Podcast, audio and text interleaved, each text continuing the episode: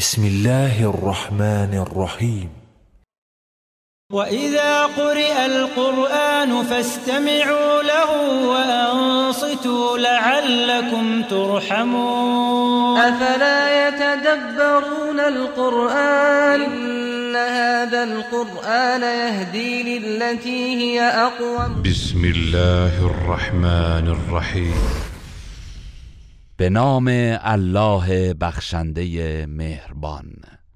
والعصر. إن الإنسان لفي خسر.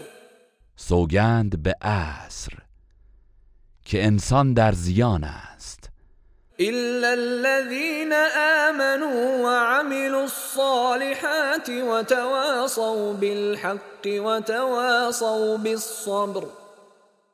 مگر کسانی که ایمان آورده اند و کارهای شایسته انجام داده اند و یکدیگر را به حق سفارش نموده و یکدیگر را به صبر توصیه کرده اند.